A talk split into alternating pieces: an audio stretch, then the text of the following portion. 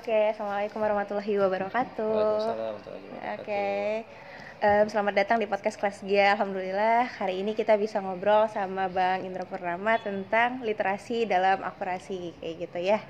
Em, mungkin kita kenalan dulu kali ya Bang supaya teman-teman di eh, pendengar bisa tahu nih siapa nih sosok di balik gerakan literasi yang ada di Pekanbaru gitu. Tuh, Bang. Baik, Eh, assalamualaikum semuanya. Nama saya Indra, Eh, nama lengkapnya Indra Purnama. Eh, saya kebetulan eh, dokter di bidang kimia dan alhamdulillah telah selesai studi pada tahun 2018 dan sempat galau mau pulang ke Indonesia 6 bulan. Dan akhirnya pulang bulan April 2019 dan alhamdulillah sudah hampir satu tahun eh, berada di Indonesia, tepatnya di Pekanbaru dan bergabung di gerakan eh, Masyarakat Minat Baca Kota Pekanbaru atau GPMB Hmm. itu sudah kurang lebih tiga bulan dan kegiatan kita ya lebih kepada mengajak masyarakat untuk eh, meningkatkan minat baca terutamanya untuk khususnya di Kota Pekanbaru. Oke. Oke, jadi Bang kalau boleh tahu nih eh, sejauh ini ya gitu, Abang melihatnya bagaimana sih minat dari masyarakat Pekanbaru tentang literasi sendiri kayak gitu? Untuk secara akuratnya ya Mhm. misalkan dengan data wawancara Hmm. kemudian kuesioner dan sebagainya itu mungkin kita belum ada Hmm. dan insya Allah akan kita lakukan mungkin di akhir tahun ini Oh, oke. eh, untuk eh, lembaga untuk resminya. Hmm. Tapi untuk sekilasnya ketika saya mengisi beberapa kegiatan seminar, roadshow dan sebagainya Hmm. itu terlihat bahwa eh, tampaknya minat baca masyarakat itu turun.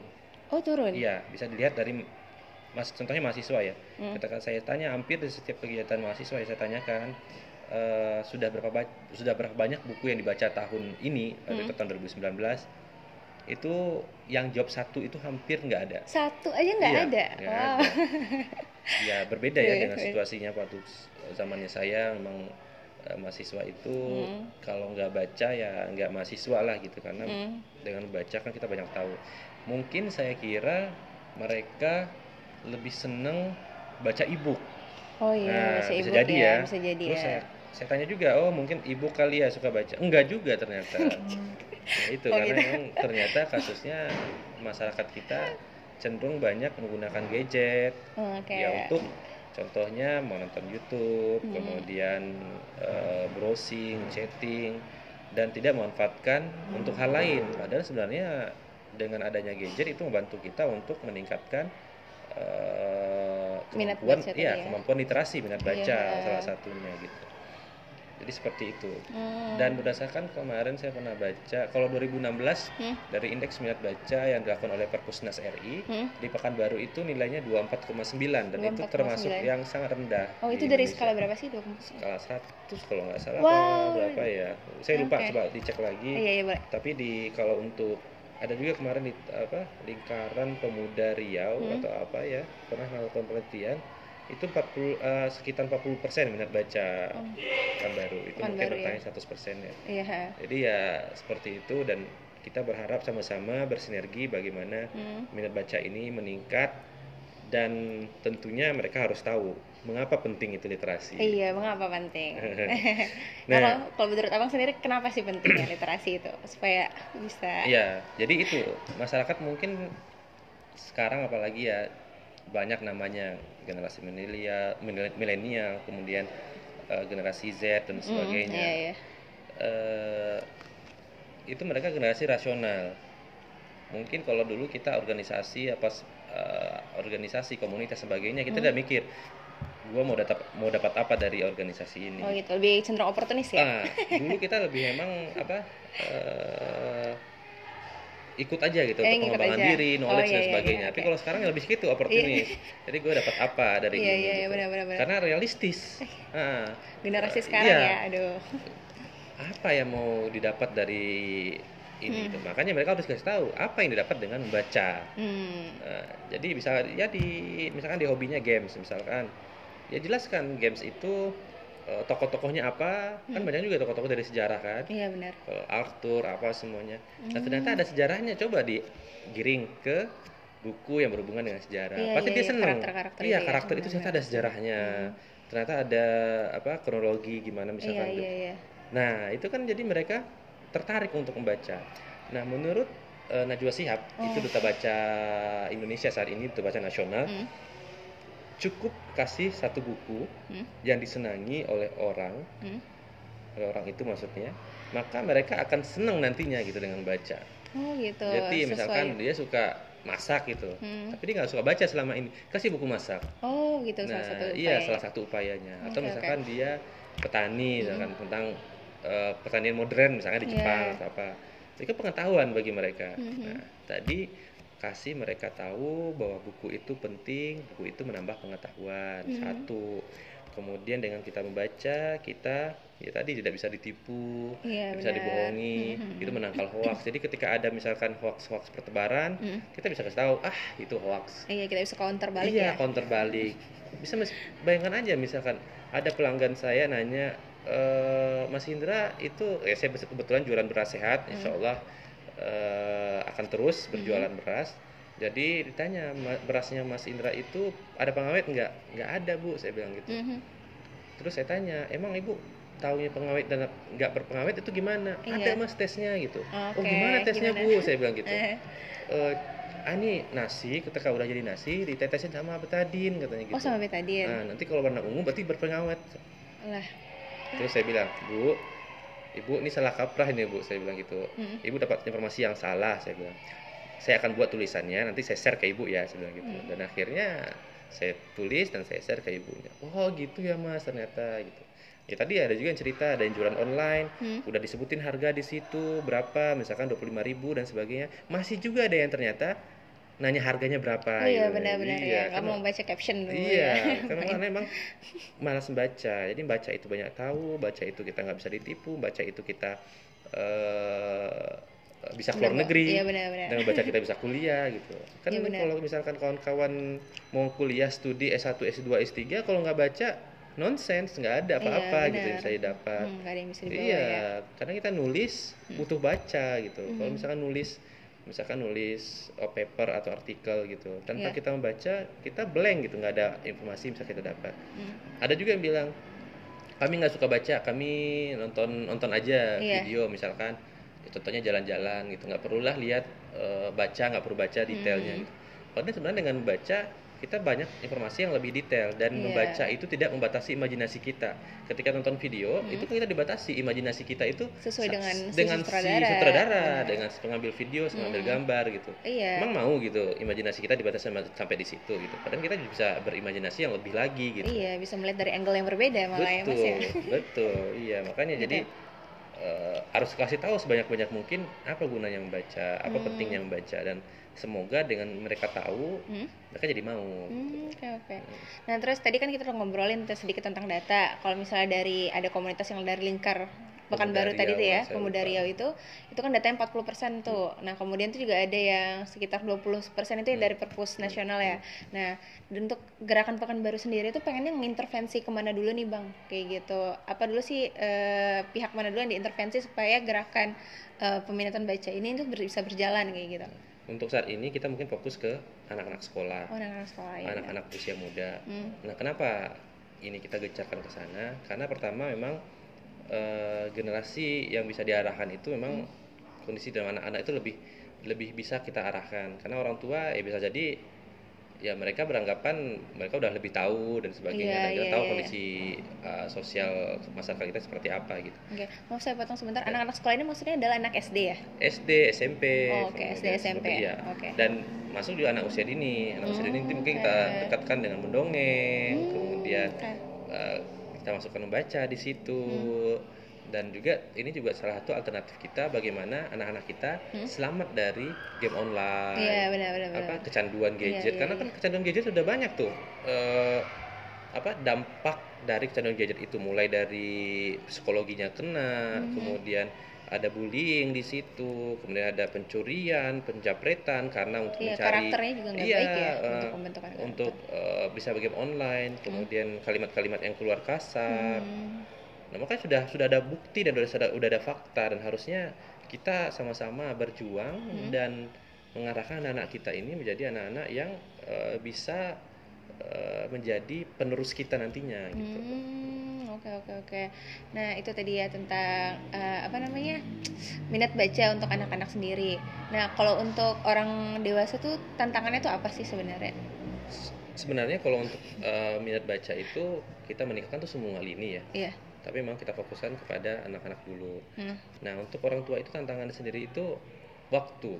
Oh. waktu, Jadi iya sering benar. sering sekali dikendalakan waktu kami tidak cukup, waktu kami tidak ada untuk membaca dan Hmm. sebagainya. Padahal sebenarnya kalau berkomitmen Mhm. itu ada. Iya benar. Coba risetlah berapa banyak waktu orang-orang tua ini Hmm.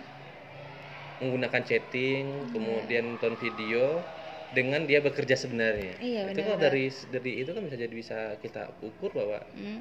ternyata eh, banyak waktu ter- ter- terbuang sia-sia sebenarnya Iya, gitu. benar-benar. Nah, kenapa tidak dimanfaatkan? Misalkan di pelayanan, Hmm.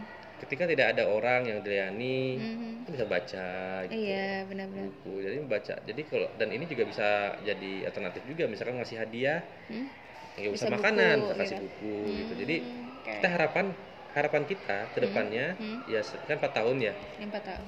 Oh. Ada pergeseran lah kebiasaan-kebiasaan masyarakat. Mhm. Dan orang mungkin bilang berat, memang berat. Hmm. Tapi kalau kita tidak mulai dari sekarang, ya kapan lagi gitu. Iya, Makanya kita harus mulai dari sekarang. Dari sana kita eh, lakukan gerakan-gerakan Hmm. dan sabar itu aja kuncinya. Karena kalau Oke. kita ternyata tidak Sabarnya buat siapa nih? ya buat, kita buat yang kita ya. menjalankan Oke oke. eh, karena kalau enggak siapa lagi kan yang bakal Iya. menjalankan sambil ya berdoa aja lah terbuka hatinya gitu Hmm, masyarakat baru untuk mau membaca Oke gitu. Nah kalau misalnya untuk kegiatannya sendiri tuh eh, yang bisa dilihat gitu tuh oleh masyarakat banyak tuh apa? Se- jadi selama ini Hah? kita ikut kegiatan ya tadi kerjasama misalkan dengan komunitas-komunitas lain Pak Baku Oh, gitu. misalkan Permenikat Pena Hmm. kemudian dengan di- misalkan arsip misalkan ada perayaan atau acara Hmm. ibu-ibu dan sebagainya kita ikut Hmm. kemudian untuk program kita ini kita dalam waktu dekat itu tadi mau survei Oh minat yang mau baca survei itu tadi ya. minat baca yang semoga selesai akhir tahun ini kemudian kita juga mencari sekolah yang darurat minat baca Oke so. Nah, oke. itu kita bina bagaimana mereka mau membaca Hmm. Dan eh, banyak hal lagi yang akan dilakukan Hmm. dalam empat tahun ini termasuk di dalamnya kayak festival literasi Hmm, oke. kemudian dan ini memang belum dikenal masyarakat awalnya kita memang pengen ini dibentuk sehingga kelurahan Oke. cuma beberapa kita koordinasi dengan kelurahan ya anggaran tidak ada dan sebagainya Hmm. jadi ya sambil jalan aja deh gitu dan insya Allah dalam waktu dekat kita akan membuka apa ya tadi membantu Hmm. eh, inisiasi adanya perpustakaan komunitas Oh pustaka komunitas. Oke. di di, di, eh, salah satunya di RW 13 tadi saya Mhm. sebutkan Allah akan dibuat eh, perpustakaan komunitas April insya Allah dibuka Hmm. kemudian juga eh, membantu pusteling pustaka keliling itu Oh, untuk pusteling. mengarahkan Oke. ke daerah-daerah yang eh, dikelola oleh GPMB ada orang-orang GPMB di situ Oh oke oke. Nah, jadi ya alhamdulillah perpustakaan eh, sangat eh, responsif dan Oke. mereka mau mem- apa memberikan oh. fasilitasi layanan perpustakaan keliling di Hmm. kelurahan-kelurahan di warga-warga karena memang dengan demikian minat baca itu terukur Iya, jadi kalau ditaruh di RTH Hmm. itu Yang ditaruh di RT tadi pusteling tadi. pusteling Oke. itu kan kalau ditaruh di RTH Hmm. ya orang nggak ada nggak ada pusteling juga pasti rame kan Iya, Nah, benar. jadi nggak keukur gitu berapa orang yang datang berapa orang yang eh, nggak datang gitu Hmm. tapi kalau di warga kelihatan Oh kelihatan. berapa banyak warga Hmm. Nanti misalkan tahun bulan depannya atau minggu depannya kita lihat lagi berkurang gitu kan kita ukur kita apa Oh, iya. masalahnya apa ininya kan kita bisa wawancara evaluasi dan sebagainya Iya. tapi kalau itu kan nggak susah gitu. dan alhamdulillah pusteling juga mau gitu Oh, alhamdulillah. Kalau pusteling sekarang itu bang, eh, untuk frekuensi jalannya itu tiap hari kah atau tiap minggu atau? mereka open jadi kapan aja Open. bisa masuk Hmm, oke. permintaan mereka akan siap Oh, dia ini. tunggu permintaan ya, Iya. bukan apa namanya? Kalau untuk- ada jalan sendiri kalau kayak gitu jalan sendiri program. tiap hari minggu Oh, tiap hari Nah, minggu. di RTH tunjuk ajar di Jalan Ahmad Yani Oke. sama di eh, Sudirman di Car Free Day Oh, jadi ada empat ya berarti RTH, tunjuk ajar, Car Free Day, satu lagi di ada tiga kalau nggak salah Tiga? atau empat ya Oh, saya iya. lupa lokasi Oke, oke, baik. bisa tanya sama Hmm. perpustakaan Baik, itu jam berapa aja ya? Mana tahu nanti Pagi. teman-teman. Oh, tiap pagi, pagi kayak sampai gitu. jam-jam 10 lah kayaknya 10 11 gitu Hmm, Oke, hmm, oke, oke. Tawaran buku-buku yang ditawarkan dari Pusteleng itu buku-buku apa aja ya buku rata-rata? anak buku untuk orang dewasa juga ada Oke. Nah, ini saya mencoba untuk apa di RW 13 itu Mhm. eh, di diklopkan dengan posyandu rencananya jadi Hmm. rame jadi anak-anak Iya benar-benar ya waktu zaman apa imunisasi, Iya, vaksin iya. kayak gitu tuh Nah, ya bisa sekalian. posyandu itu jadwalnya nggak mau orang Oh, gitu. puskesmas hari minggu karena nggak hari kerja Oh ya pula. karena itu nggak nggak ada alasan sebenarnya Oh iya iya iya. soalnya di daerah-daerah lain contohnya di Batam saya kemarin eh, ke sana Hmm. terus di Jakarta saya ke sana Mm-mm. hari minggu mereka melaksanakan jadi alasannya supaya rame gitu karena Iya. selama ini yang saya cek di RW 13 itu cuma 16 anak 15 anak yang ngecek Hmm, hmm. padahal sebenarnya jumlah anak itu banyak gitu tapi karena Oh, dilaksanakan gitu. di hari minggu ah, dia bukan di hari minggu Iya iya iya. anak sekolah Iya orang, orang tua juga kerja. orang tua kerja dan Nah. kalaupun ada istrinya di rumah Mhm. kadang nggak bisa ada bawa kendaraan, motor kan? iya nggak ada Oh, kendaraan nggak ada yang ngantar dan sebagainya Hmm. itu sebenarnya kan masalah harus Iya, cari solusinya Hmm. nah saya akan coba eh, ngomong ke puskesmasnya semoga dapat Iya di- bisa di weekend ya kalau setidaknya. nggak bisa RW lain RW 13 khususnya adalah Oh ya, RW 13 ya. Memang Pak RW-nya mantap banget. Aduh. Kalau untuk tadi gue balik lagi nih ke, GPMB ya, Bang ya. Eh, kalau GPMB sekarang itu anggotanya ada berapa sih? Terus tuh siapa-siapa aja sih yang direkrut untuk menjadi anggota?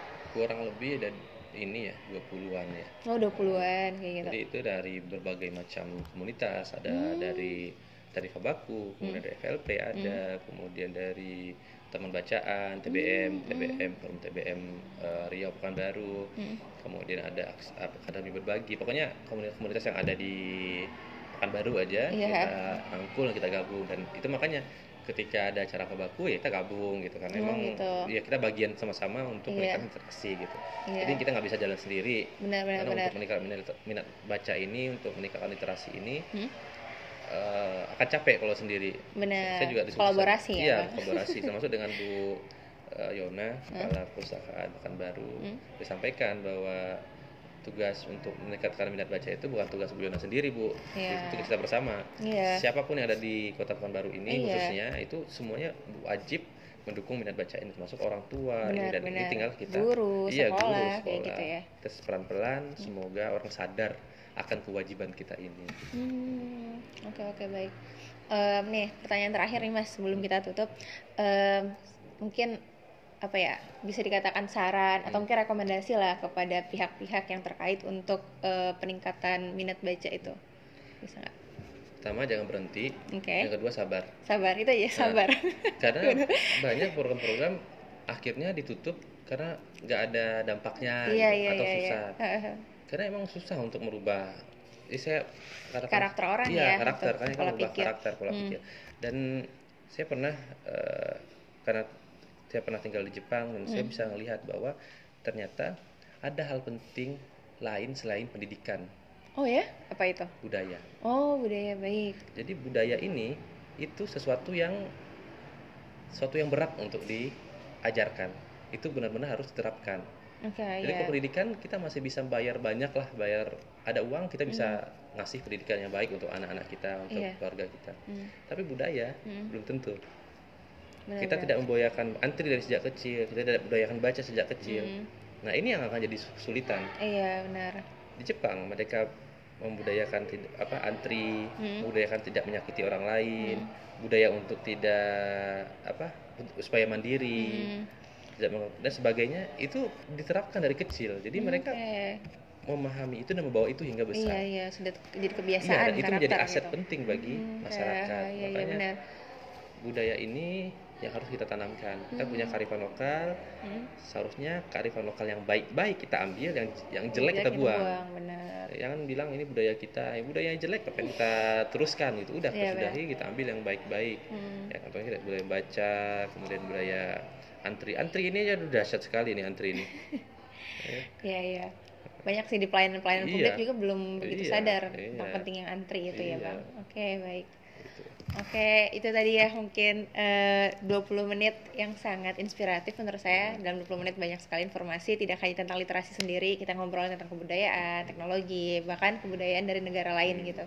Nah, semoga eh, teman-teman yang mendengar juga bisa terinspirasi dari eh, bincang singkat kita dengan Bapak Dr. Indra Purnama. Makasih banyak ya, Bapak. Sama-sama. Pas 20.